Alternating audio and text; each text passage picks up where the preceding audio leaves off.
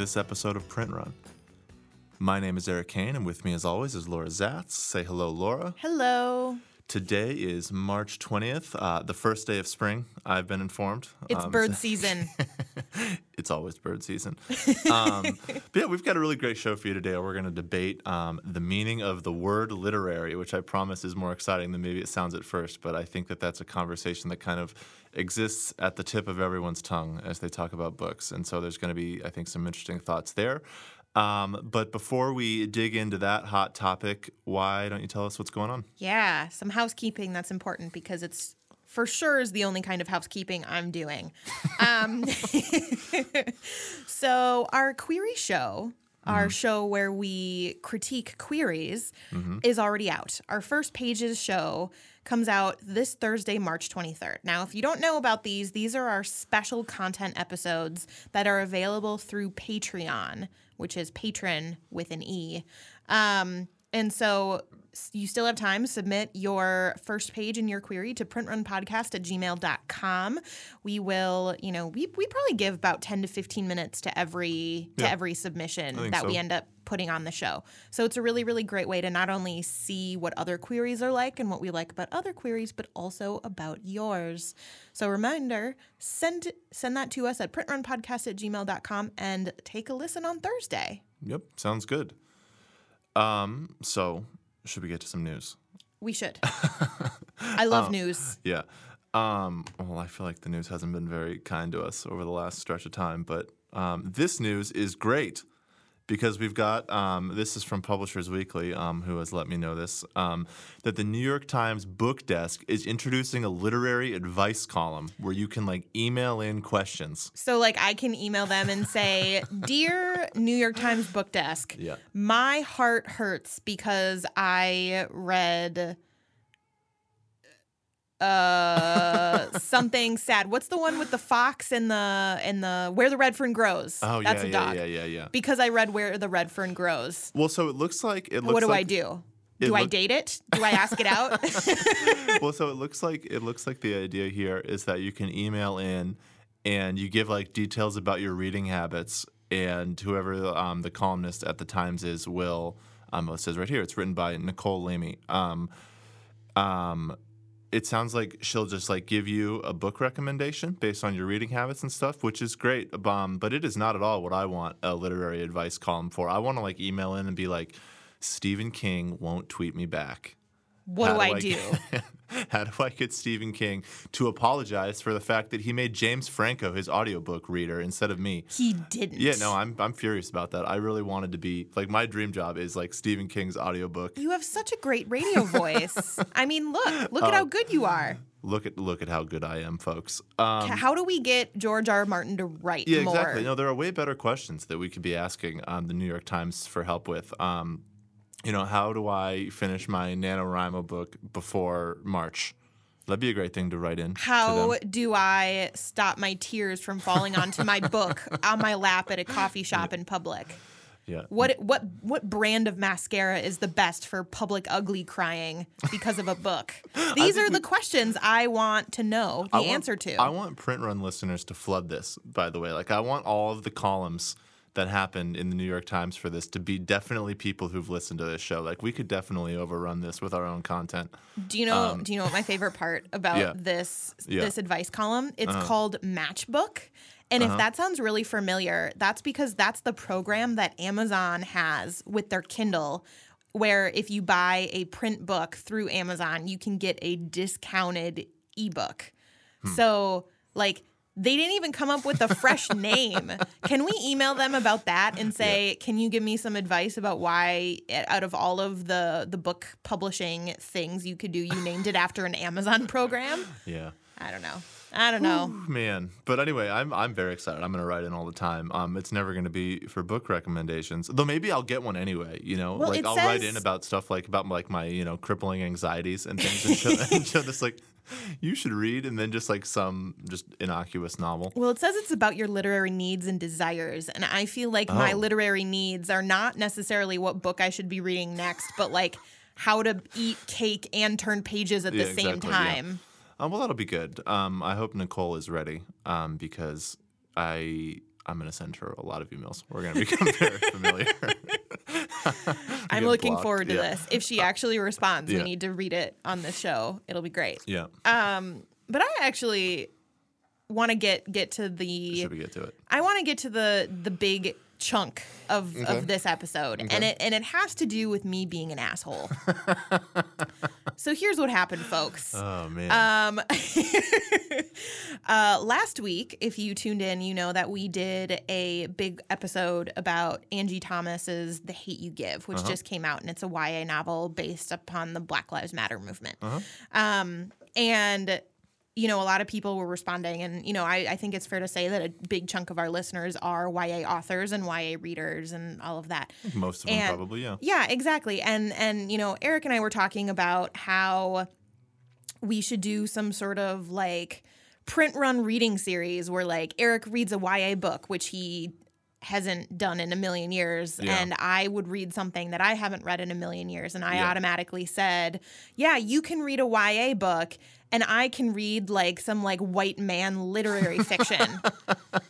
And then and then as soon as I said that boy. and it was in writing, it was like through Slack, so like I can never get rid of it. Yeah, I got mad at that. he got really mad at it Um, for good reason. Well, so I mean the so let's break this down for a second. The problem that I had with it was that it first of all it turned white man literature into A genre. a genre in place of modern literary fiction. Um, that was somehow also like my favorite thing. Um, Yeah. which is None of those wr- things are true. Which is wrong. Um, but more than you know, more interesting than me being mad about something. Um, literally everything is more interesting than me being mad about something. Um, but um, I think that there is an interesting conversation to be had about the connotations of what the word literary means, of what it implies in the book world, um, of what it evokes in people's minds, and how people use it. Because I think one truth about it is that it's sort of just come to mean whatever anyone wants it to mean you know, if you're someone who really likes literary fiction, it has this sense of, you know, you take it to mean sophistication and adult and, you know, artistic. Clearly, if it's me, it's like white male and, like- not fun. But I think there's like an antagonist, there's an antagonizing side of what literary means to a lot of people, which is very um, white and male and establishment and closed off and pretentious and all these things. And I guess like my intrigue here is like, why, how has this kind of happened? And how can it be broken apart?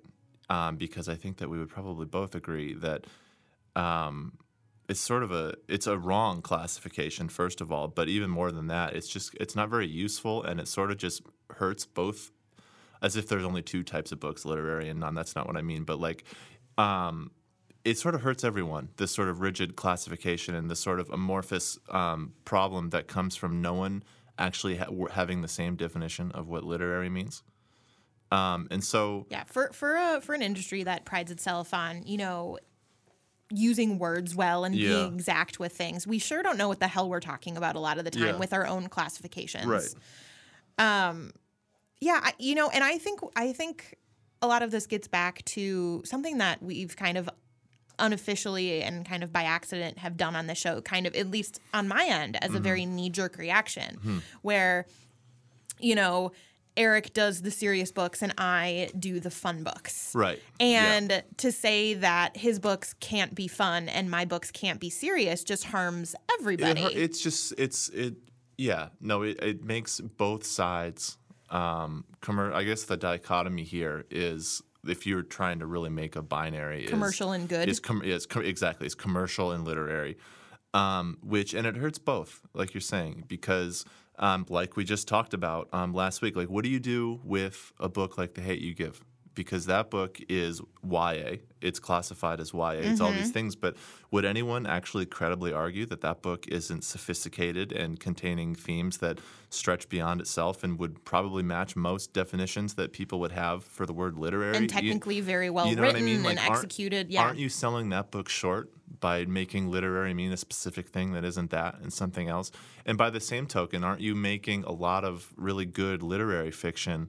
Um, I don't know, like I'm thinking of the what are the biggest books of last year, right? Like you have, you know, The Sellout or The Underground Railroad or The Mothers, um, which I've just started, by the way. Is it good? That's the that, um, I'm gonna pick it right now because you know we do award stuff on this show. Okay. Um, that's gonna win everything.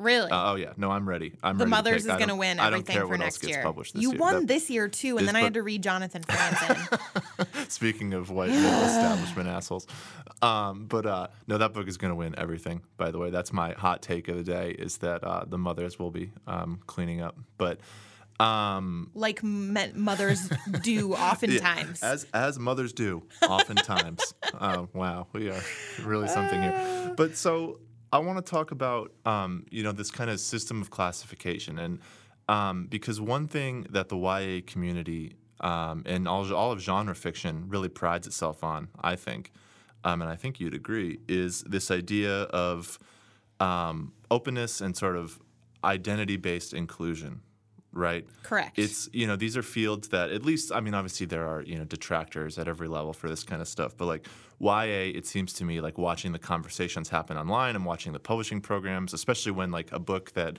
maybe has some problematic elements, you know, comes out. There's just this groundswell of um, you know people call it out, you know, and the point is that um, it sure seems like genre fiction they care about the quality. they care about the quality and they care about um, the you know sort of progressive inclusion of groups and voices that aren't necessarily heard as much as they should be right? And so but i also think that the ya community tends to do and i, I know you're going to have some you know a flip side of this that i also agree with but um, you know this sectioning off this saying well literary is this white male thing. It's this you know that sort of identity based classification. It actually erases it erases a lot of writers doesn't it um, like you're erasing all the people we ju- I just listed as literary fiction. You're erasing um, basically any you know writer who isn't a white guy who is writing um, for someone who isn't a teen because again we don't actually know what literary means. So anyone who isn't writing for this specific audience and isn't a white guy. Um, they're- don't figure into this calculus at all. It feels like, Yeah. and that to me seems really erasing and it's less a problem of this is what um, you know genre fiction as a conversation is doing, and more um, a symptom of the same problem as I just described is that we have no working and agreed upon definition of what literary means. Like if we're going to have a system where genre rules the day and classification is how we talk about books, um, then literary has to exist as a classification that means something. Like if I told you, um, tell me about what's in a you know science fiction book, like in terms of genre conventions and things, you'd be able to list me some things. I would, and What's the in a- same with romance, and the and the same with fantasy, So, like- and the same with mystery and thriller. And so, and that's so often how we talk about books. But if I said, "What's in a literary fiction novel?" Like That's very strained suburban women drinking coffee. Like that's all I got. I know. Um, And multi generational, yeah, whatever. I- but, but that's yeah. not. That's just. r- That's, it- just it's so something. incomplete. Exactly. And I think that you know you said this. Um, you've said this before. Um, is that literary fiction so often is whatever's left, right? Yeah. Well, it's be, it's because and and okay, so it's because you have genre fiction, Yeah. which is romance, mystery, thriller, suspense, Yeah. science fiction, fantasy, etc. Right. you know, for adult Right. stuff, right? Yeah. And you have all of that. And then those things have very particular plot devices. They have very particular content requirements. They have all of these things that need There to are be conventions checked. and ex- expectations that always exist, and you can either choose to uphold them, or it's a point when you not you- exactly you go and so you're and and I, I feel like with these genres as as a as a writer you're constantly engaging with that with that genre wide expectation Yeah. and and literary at least to me yeah, is everything that's left over that's not you know technically awful you know what i mean Yeah, like it's exactly. it's Like- it's everything that is is is kind of left over which is why i was so surprised when like my knee jerk reaction was to when we were talking about things that i didn't read yeah, to go, oh yeah, like white dude literary fiction as Yeah. like this is what literary fiction is and like it's by a white dude. But the the thing is is that the last two books that I've read Uh-huh. have been literary fiction. Right. And they've also been um y- y- you know the, i just i just completely blanked out on that i just Yeah. completely blanked out Yeah. and of course that's what it is of Yeah. course it is but my my reaction to that is i can't like you just I'm so upset with myself because Well, so- because it's it's I can't define a genre. Like I can't define literary fiction as something that is what's left, but then also essentialize it and say that it's only this one thing. Well, it's both. It's it's yeah. No. It, well, it's such a strange thing to do, and I fall I fall I fall into this a lot too. Where it's the in terms of scope and breadth, it's the biggest category. oh, it's huge. Not that it's like the most. I don't know if it's the most published, but it, in terms of what it can be, it's the widest ranging category, while also feeling the most exclusive. Does that make sense? And I want to talk about that feeling of exclusion for a second because I think that's where a lot of this comes from. Um, so let me let me pose it to you this way: Why do you think? Um, why do you think literary fiction carries the connotation of being pretentious and exclusionary? because they have more awards Yep. Yep, per totally. per book published and it's also for smart people. Yep. Like there's this idea that you have to engage with the writing and you have to chew on it and it's like you can't just Yeah. like rip through it Yeah. in the same way. And it's one of those Yeah. things where you have to talk about rereading it and having it mean different things at different the- parts of your life. This is where this is where fun gets juxtaposed against it too, right? Mm-hmm. because it's work. Because it's oftentimes considered work yeah, to read a book like this. Yeah. You know, it's emotionally taxing. It's, you know, they're doing new things with form or, you know, they spend 20 pages on a, you know, a, a woman drinking coffee and being sad, like Yeah. in suburbia Yeah. or like whatever. yeah, And it's you know it's it's just it's hard for a Yeah. lot of reasons. It it hits you about you know the the difficult things about being human. It's hard to read.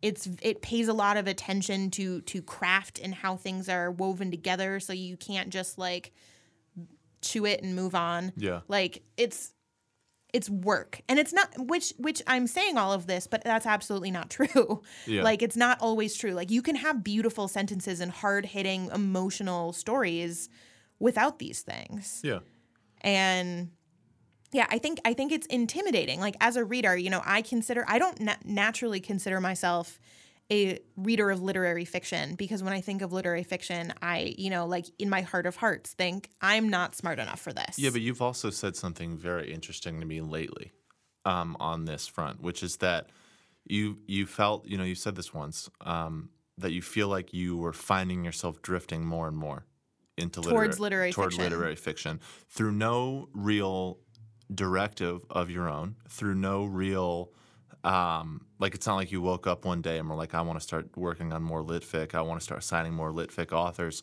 Um, but you just kind of observed it one day to me over our little chat where you said, I feel all of a sudden like my books, um, you know, and some of the people I'm signing and stuff, you know, they're they're getting more literary, and I think there's something really interesting in the fact that that was a realization more than an overt choice yeah um, because it means that once again that literary doesn't quite work as a category.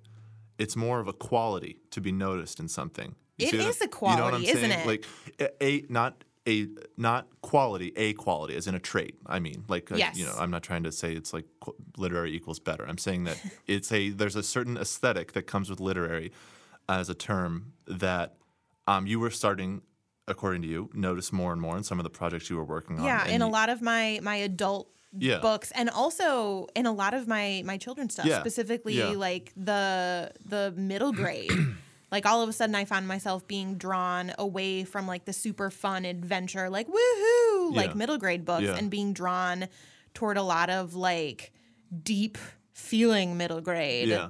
which isn't to say adult but it means Right. you know it's it's y- you know Yeah. like more just Yeah. more of that which who knows why that happened it's still happening no, I mean, but I, the fact again, I think it's fascinating that it's something that sort of happens to people, and I think this is true of the best um, literary fiction writers. By the way, is that they don't sit down and think.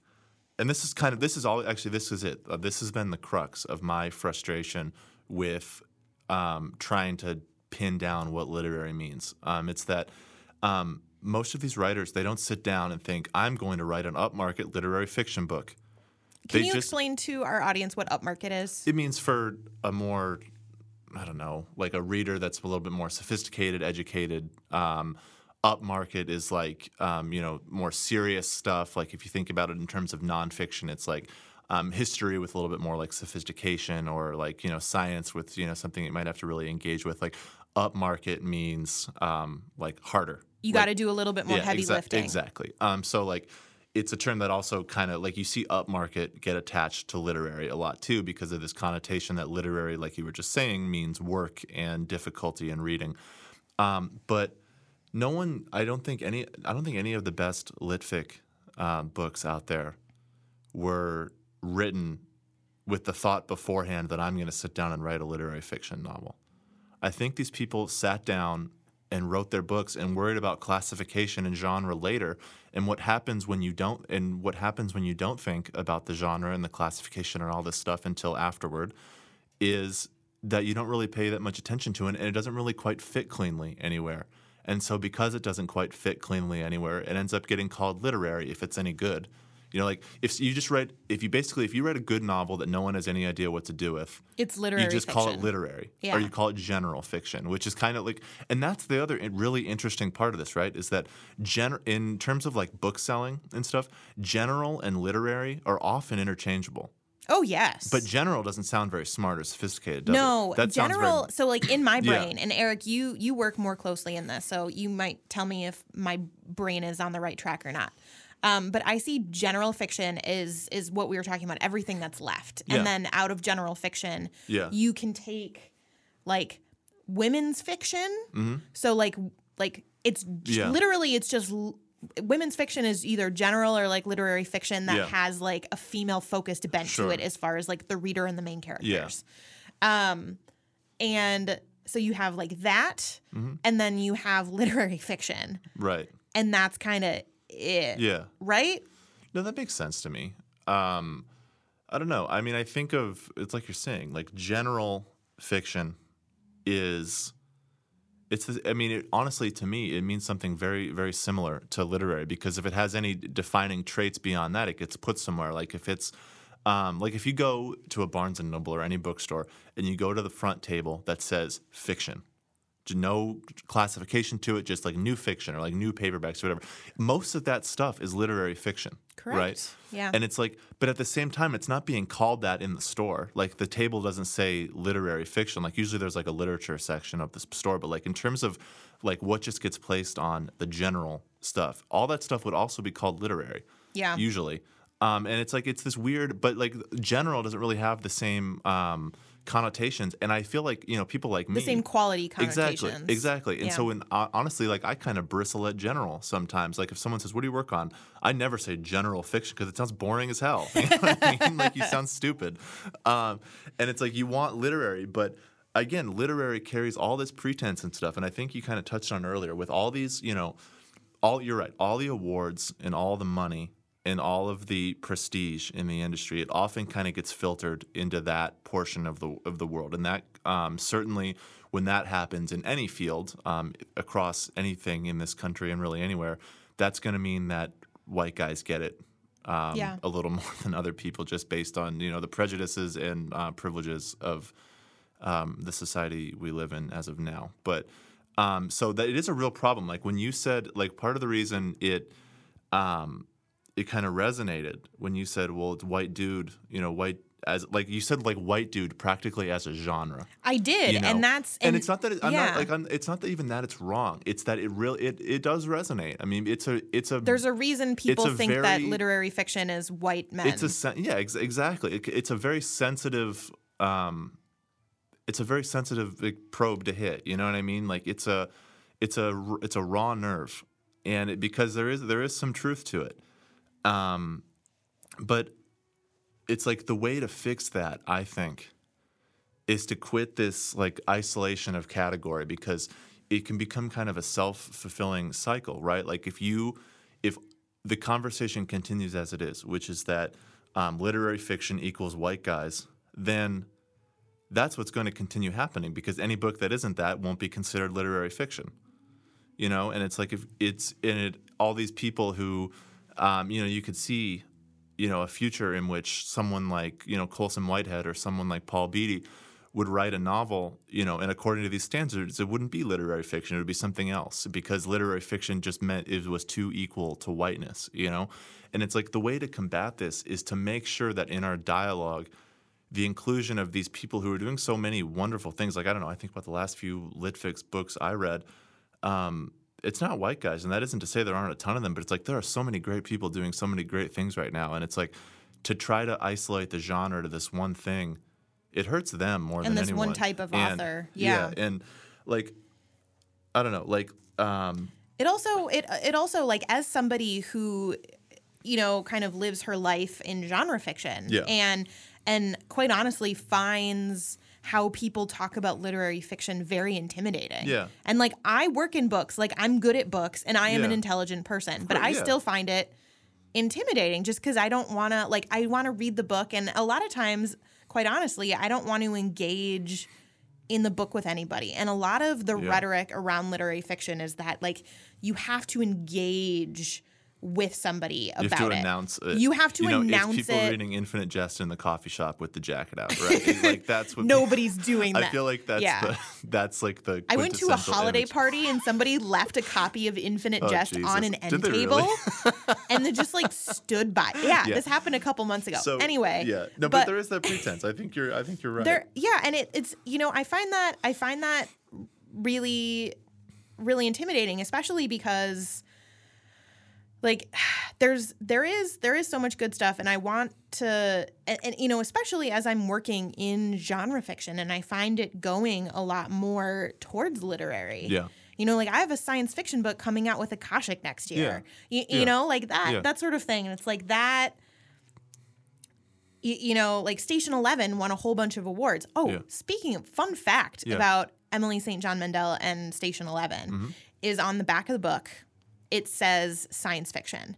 And there Yeah. have been articles about how Emily St. John Mandel is like against it being called science fiction. She wants it sure she to either be literary or to be called speculative fiction. well, so let's let's And actually so- that's fascinating. yeah, yeah. So she she doesn't consider it to be science fiction. Spoiler hmm. alert, it's science fiction. okay, so let let me ask you this: Why do you think she's upset about that? Like, why do you think she doesn't want her book to be called science fiction? Because I think I know why. because it's not in the science fiction section. Like she's Sure. not a she doesn't consider herself a science fiction author. Why she's a she's a she's a she's a literary literary fiction author because she's too good and she wins too many awards she and she has the name. Yeah, because I I think it's because she wants access to that same perception of seriousness. Yeah. right? Like, and it's like I think that she's right. Like, she should like, according to the constructs that we've set up, where literary equals like good and award-winning and intelligent, and everything else means not that. I would absolutely want to be called literary and not something else. Like, why would I want to be called genre, which is like you know slang for like not quite good enough, um, which of course is bullshit. But like, um, it just seems to me these categories, you know, not it's hurting both science fiction and literary fiction. You know what I mean? Like, Yeah, whereas, she like, shouldn't have to pick. Genre point. yeah genre is considered fun and like hobby and like for people that are passionate and it's Yeah. for the people it's Yeah. for it's for the geeks it's for the Yeah. nerds it's the people who don't have very good taste it's the Right. people that just kind of like Right. like stories for fun Right. and then Right. the literary stuff is for people who want to like think about what the world is like Yeah. and like Yeah. what the meaning of life is and you know what you can do both You can do both, and I, I so like for me, literary fiction has always been kind of the you know like we said the category of you know we don't know what to do with this you know it doesn't quite fit anywhere, which I think is such a great trait you know because that means that there's something innovative happening. It means that there's something that maybe is really new or that we haven't seen before or takes on some sort of quality that you know as people who are kind of trained to talk about books a certain way we have kind of we kind of struggle with it first so we throw it in the big amorphous box of literary um, and and i think that's good and i think that that would you know that kind of ability to not place things in a category right away i think that would help a lot of different categories like i don't know so do you want to I want to I want to ask you a question Yeah. first though. So Yeah. we have you and I have talked quite a bit about the differences in our slush piles. sure About how uh, you know, as far as like I request a lot more stuff for my slush pile than you do. yeah And I I'm interested in what querying authors term literary fiction. Yeah, that's a good question. in your slush pile? Like how how do those things like match up and how do they diverge? Let me tell you what the so in terms of purely in terms of the queries I get, Mm-hmm. Literary always, always, always means boring and plotless. I'm serious. No, like Okay. the books that I get that are like I've written this literary novel, and I, I now I'm going to get a ton of emails where no one ever uses the word literary and stuff. That's not what I mean. But I'm just I'm making a point here. Um, don't like if you're think, if you're listening to this and thinking of querying me, like don't like change your query because I said something about you know the term literary. But like it so often means like you know plotless and meditative and like you know multi-generational and like sort of just like a portrait of a family or some like drab thing where like nothing really happens and I think portrait is an interesting term because, it's a portrait is static. It's static, and it's like you see that so much um, in literary fiction. It's like, and people use portrait as like this sophisticated word, as like, oh well, I've written this portrait of you know. People love to write portraits of society, of cultures, of eras of history, of all these things. And all you I see is like, okay, well then I'd rather just look at the painting, Like, give me a not see story. the novel. Yeah. Um, but so like honestly, like I as someone who loves literary fiction, I bristle at it in emails because it always means um, like a really like really like purple prose, you know, like over like totally over the top, you know, very flowery, very um, you know, I don't know. I think of all the litfic queries I've really liked lately. None of them called themselves that really. Like they just told me I've written this book about this, which is kind of what gets back to what I was saying, um, which is that I think that the best literary fiction doesn't worry about being called that. And so worrying about being called that or not is kind of a useless thing to have happen for any book. So I speaking of worrying of being literary fiction or not, I I'm interested, you know, kind of also piggybacking off of our MFA conversation from Yeah. last week. Yeah. I feel like a lot of MFA kind of defaults to people wanting to write literary Yes, fiction. I totally agree. Um, and I also feel like an MFA, while it teaches you a lot of things, one thing that it really focuses on is intention, making sure that everything is exactly what you want to say, exactly how you want to say it. And it's kind of, you know, in, in some ways that's really valuable, but in some ways it can kind of be overworked and overwrought. yeah. Um and I, you know, now that I'm thinking about my public perception, you know, the public perception of litfic and kind Yeah. of my own personal one, I'm kind of picturing like a bunch of people sitting around a table talking very esoterically about their their writing and like the Yeah. layers that they Exactly. purposefully put into that Exactly. And and, you- about how they want to show how smart they are. Right, and you know what the problem with that is, and I think that's that's what lies at the heart of what's wrong with every um, litfic query I get that isn't good, um, is that it's trying to reverse engineer meaning like that. Like it sets out to create the layers and find the layers and tell me about the sophistication and the themes before anyone's written a story. Like they want theme and meaning and statement as things that somehow aren't naturally built upon story. They're just like the thing. Like for me, um, you know, all that stuff, all those things that really make a book transcendent. Um, they're natural byproducts of a really well told story and characters, right? Like almost always. Like I feel like that's pretty safe to say. Yeah. Um, like all that stuff is they're organic results, not things you set out to do. And I feel like so much of um, you know trying to think of litfic as a category leads to people trying to come up with the meanings and the byproducts before they've written the actual mechanical story, which is how we get bad writing. which is how you get bad writing. Exactly. and that's how we So- and that's how we get that kind of like general idea of what literary fiction is. Yeah. um, so I've been kind of toying with a definition of Oh, literary. you have. Yeah, no, and it's kind of frustrating, you know, because it's like, what what does this word actually mean? Um, but I think I have one, um, at least for me, and you can debate it, and people I'm sure will yell at me about it. But um, it just means this: it's um, so yeah, I have it written down here. I want to make sure I get it right. Um, literary is any book that, in either um, form or you know theme or anything, tries and succeeds at saying something beyond its own pages. Does that make sense?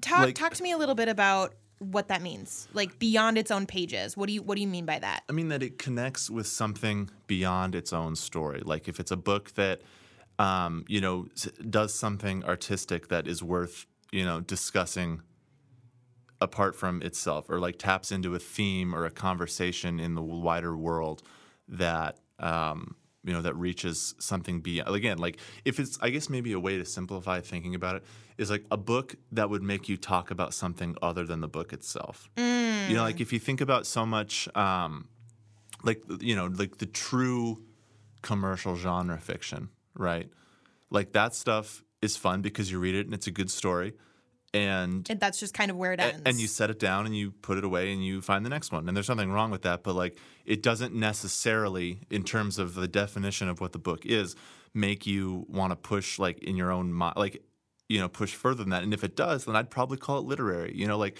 a sci-fi novel that somehow makes you think about things beyond you know the book you know beyond the literal story on the page um, i would probably call that literary. And i think like so when we talk about like last week when we talk about um, angie thomas that book to me screams literary fiction. Yeah. because it it you know very clearly has tapped into something well beyond its own pages right? Like i mean i feel like so much of the discussion we're seeing like i don't even i don't even i don't think i've even read a review of that book yet um, other than just hearing people talk about it and talk about what it's tapping into and all this stuff it was on the front page of the New York Times yeah, today. no, I saw that. I saw that. That's great. Um, it, but my point is, I think there's something really great happening with it that has reached beyond its own self. And because it's done that, I feel pretty comfortable calling it literary. And I don't think that's a very controversial take. I think that that. Um, I think that YA novels can be literary. I think that sci-fi novels can be literary. I think that general fiction, which is probably the term we should start using, and should get and I should quit, you know, worrying about how it sounds.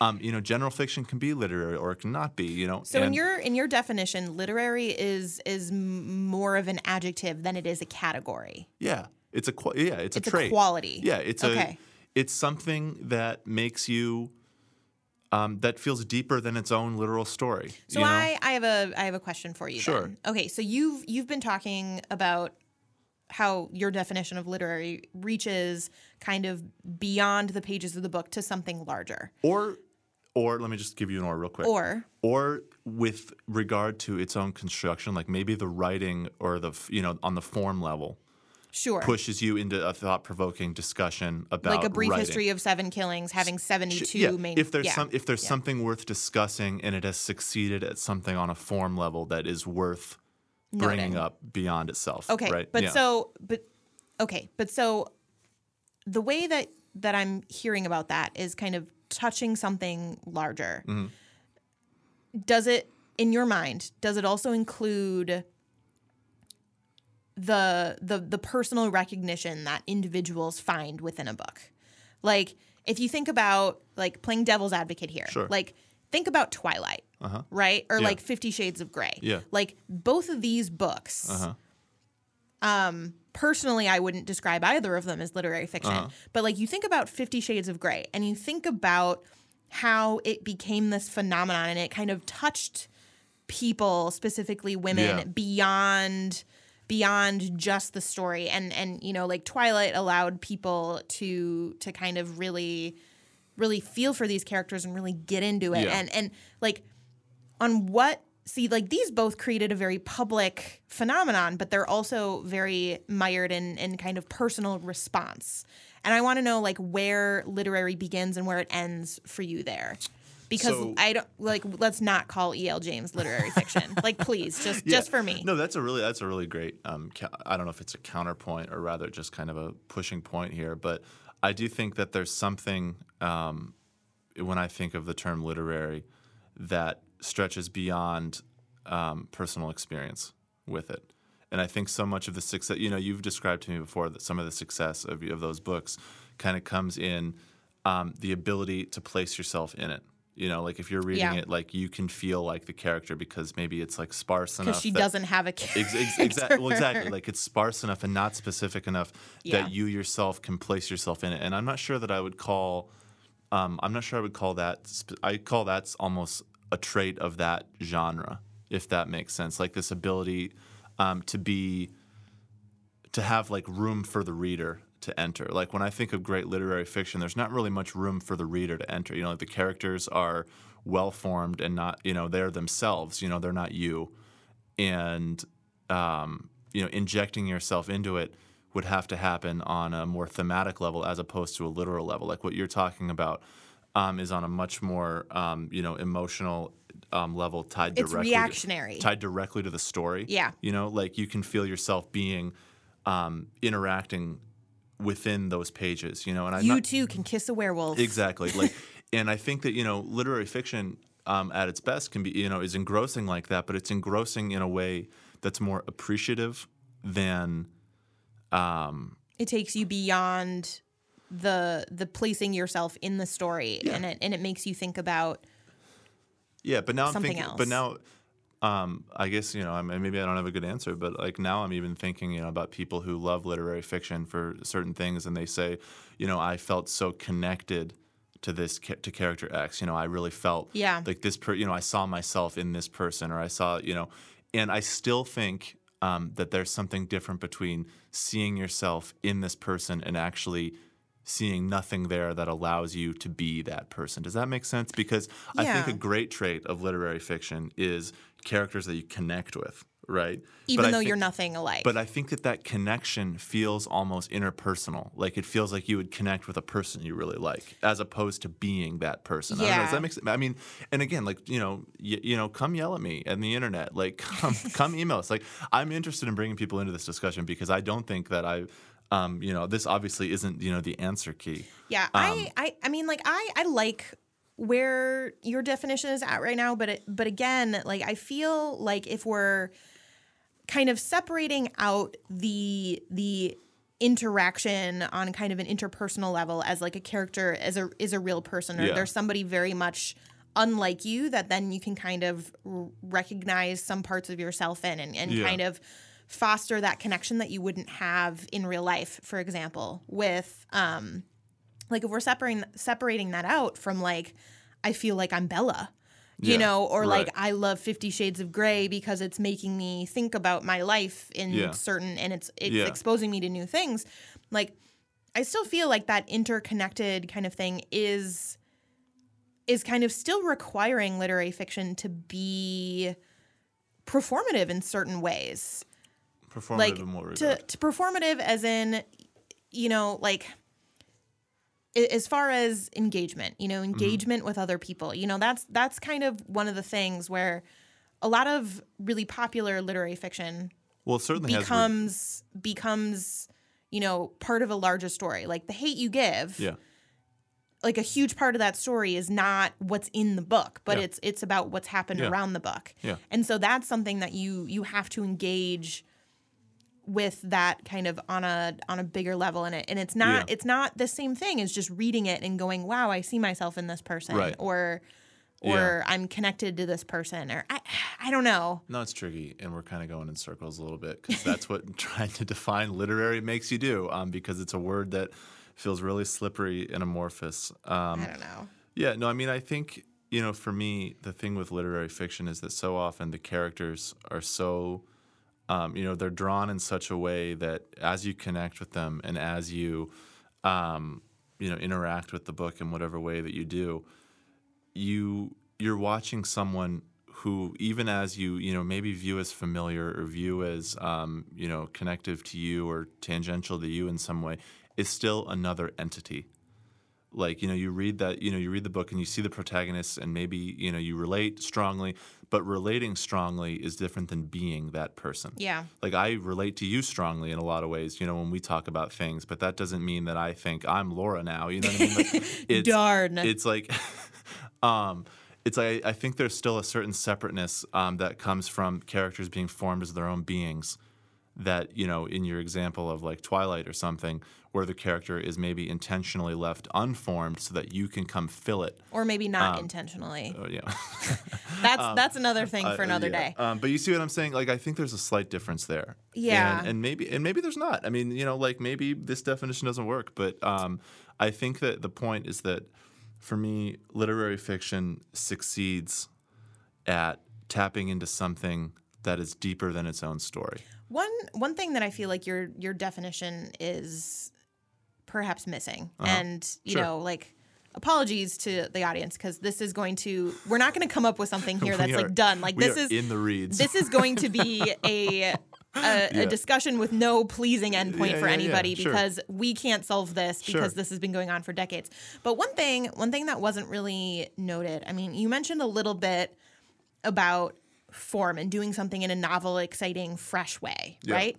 Yeah. But so much of what I you know, we're talking about literary fiction and like words that go along with the idea of literary. Mm-hmm. One word that I see over and over and over and over and over again is like lyrical or poetic. Yeah. or like haunting or you Yeah. know like these like quality like these like qualifying language based words. See, that feels like it taps into the- kind of the form level I'm talking about, where there's something that succeeds on the writing level, you know, that is worth to, that it's kind of notable in and of itself too. But like, is lyrical like inherently like better than? No. I, I mean, No, but it's I, fe- not. I Like, feel I like I'm love- I seeing know- those things. I can think of. I mean, there's tons of writers that we all like that no one would call lyrical. You know, like I, you know, say what you want about Hemingway, um, but like Hemingway isn't lyrical. You know, like it's, um, like it's just. I, I think lyrical is just like a quality that some people or some writing tends to have.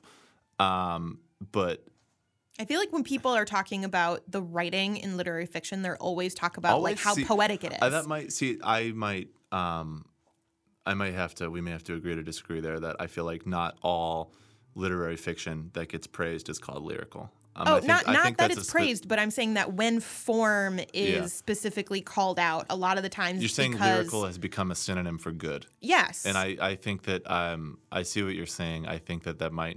I I think that I disagree. That it's as widespread as you're saying it is. Um, though I do I, I I do see it a lot um, too. Um, you know, and I think oftentimes it's because a lot of book reviewers don't necessarily have the um, widest vocabulary for how to talk about things. Um, so they kind of throw the same terms. I remember doing that as like when I was working in house. Um, you just have like the same ten adjectives that you use over and over and over again in jacket copy and stuff, you know. And you have to like constantly check yourself to like find a different word, and you like sit there for like half an hour trying to find a different word for like groundbreaking. You know what I mean? like, I think I think some of that is probably a um, a function of people not necessarily being that good at talking about books. Well, it's a. f- It, I think it's also a big part of it is that it's a function of taking art and making it into a to a pr- product. yeah, You know, Yeah, like you want point, it. Yeah, You know, there are certain ways that it's appropriate to talk about a, a product to make it seem very desirable. Yeah. You know, making it seem beautiful, like lyrical, making it seem groundbreaking, Yeah. making it seem fresh and exciting and innovative. Like all of these terms, like these are terms that that don't necessarily mean anything because they're grabbed by people just trying to convince Sell you to something. buy it. So buy that, it. that brings up a really interesting point. on that again, we we've drifted all over the place here, which I think is okay. Um, hopefully, um, Much like uh, the literary fiction category. um, I think that there is a distinct difference between the act of selling something and the act of critiquing something. Yeah. Does that make sense? Yeah. Like, and I think that the the selling vocabulary is very different from the critiquing vocabulary, and I think that the selling vocabulary is where we get categories from. It's where we get, um, you know, it's where we get a lot of on a very functional business level in terms of publishers and bookstores and booksellers. Um, that's where we get these kind of hard and fast categories that don't necessarily do as good a job of Yeah, engaging that's who with books on a critical level. what's allowed to be science fiction. Like that's why Emily St. John Mandel got really upset because her book is in the general fiction, literary fiction area of the bookstore, but it says science fiction on the back. And I think that there's something really important to point out there, which is that there are, you know, there is a difference between um, discussing what a book is and figuring out where you're going to place a book. Like, you know, you know, booksellers talk about books in terms of, you know, where does it belong on the shelf? Um, how can you know where does it fit? What is it? You know, it's it's taxonomy. It's the book version of you know taxonomy. yeah, because and- you don't want somebody having what- to go from one end to the bookstore to the other to find right similar exact- books. exactly and Yeah. but that's a different and i think that these tasks conflated all the time that's a different task than the than art critique than book reviewing you know what i mean like a that's different than engaging with the writing on a level beyond just where should we set this in order to increase its sales potential Um, and it does kind of get into the, you know, we've talked a lot about, you know, book as art and book as product before. And, you know, oftentimes they're one and the same, but a lot of times they're different. And I think some of the tension that comes up in these, you know, words like, you know, genre fiction and, you know, because genre has its own set of connotations as a word too, right? Like, Yeah. oh, that's so genre. You know, it's like that means the movie isn't really that deep. Or You're it like, means oh, that- it's so cute. you're writing, exactly, you're writing exactly. spaceships, which is also unfair, right? Oh, it's but it's a yeah. but it's a term that comes up um, from bookseller language, and it becomes incomplete and useless when you start to try to make it into a term in art critic language. And I think those are two separate things. And a lot of the problems that we end up with trying to discuss this stuff um, comes when people conflate them. Yeah, you know? but I mean, but you know, a, a critique and a review of a book in the New York Times Mm-hmm. is a sales thing. Like, like that's going to sell books or It's a- not sell books. The sale, yeah, the sale is the.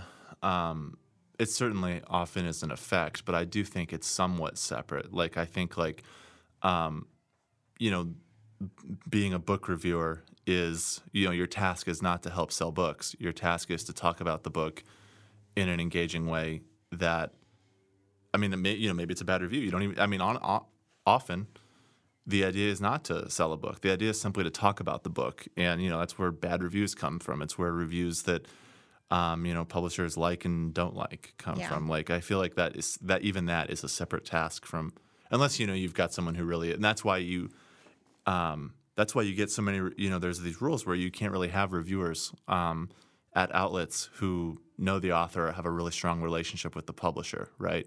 Like because otherwise it's just a blurb. Like that's that's different than an independent review. Yeah. Um, and I think that there's some attention paid to trying to keep those worlds separate. I don't know. Some might succeed a little bit better than others. Oh, certainly, But certainly. So, I have a I have a pub tip this week, which is very closely related to what we've been talking about. Sounds good. Um, so I I've been answering a lot of queries recently. Uh-huh. Um, obviously.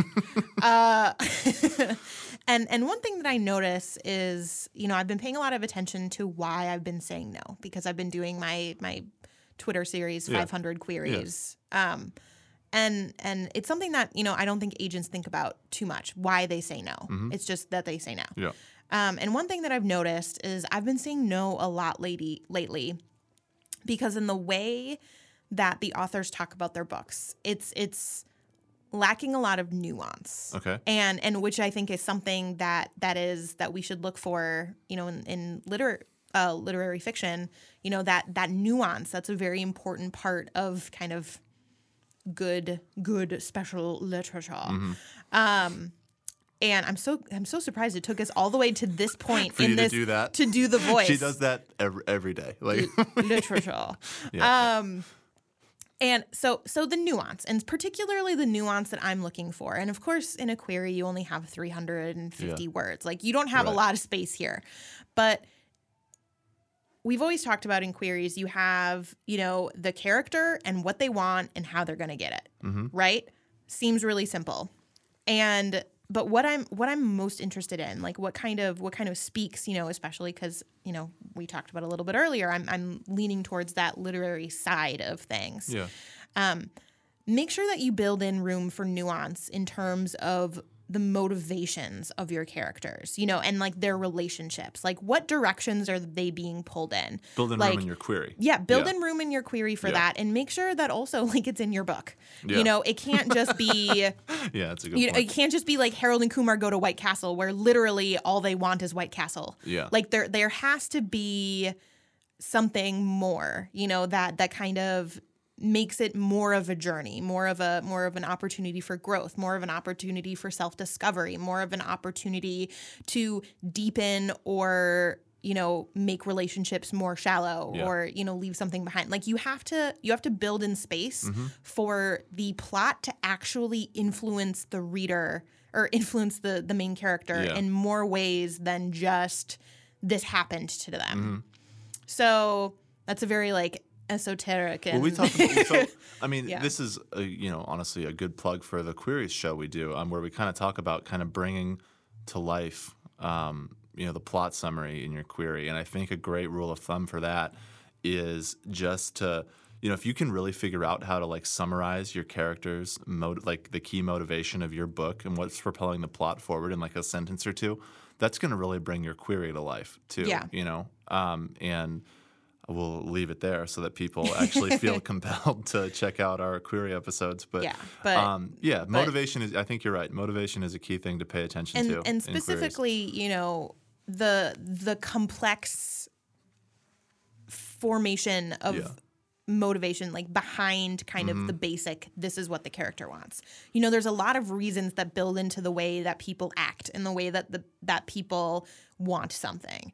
And I want to at least have that hinted at that there's more than just like I want to win a beauty pageant cuz I want to. you know, like like there's got to be more than that. I think you have to do the next episode in that voice. I think that'd be better for all of us. We'll see. Yeah. Okay. If you play if you play D&D with me next weekend. Oh God. We'll see. Wow. Um and on that note, I on that. Dungeons and Dragon note, uh, thank you for joining us for this, our 22nd episode of Print Run. Remember, our first pages show comes out this Thursday. Our query show for this month is already out. If Mm-hmm. you want to get your query or first page um, critiqued next month, send it to us at printrunpodcast at gmail.com. We'll see you next week. Bye.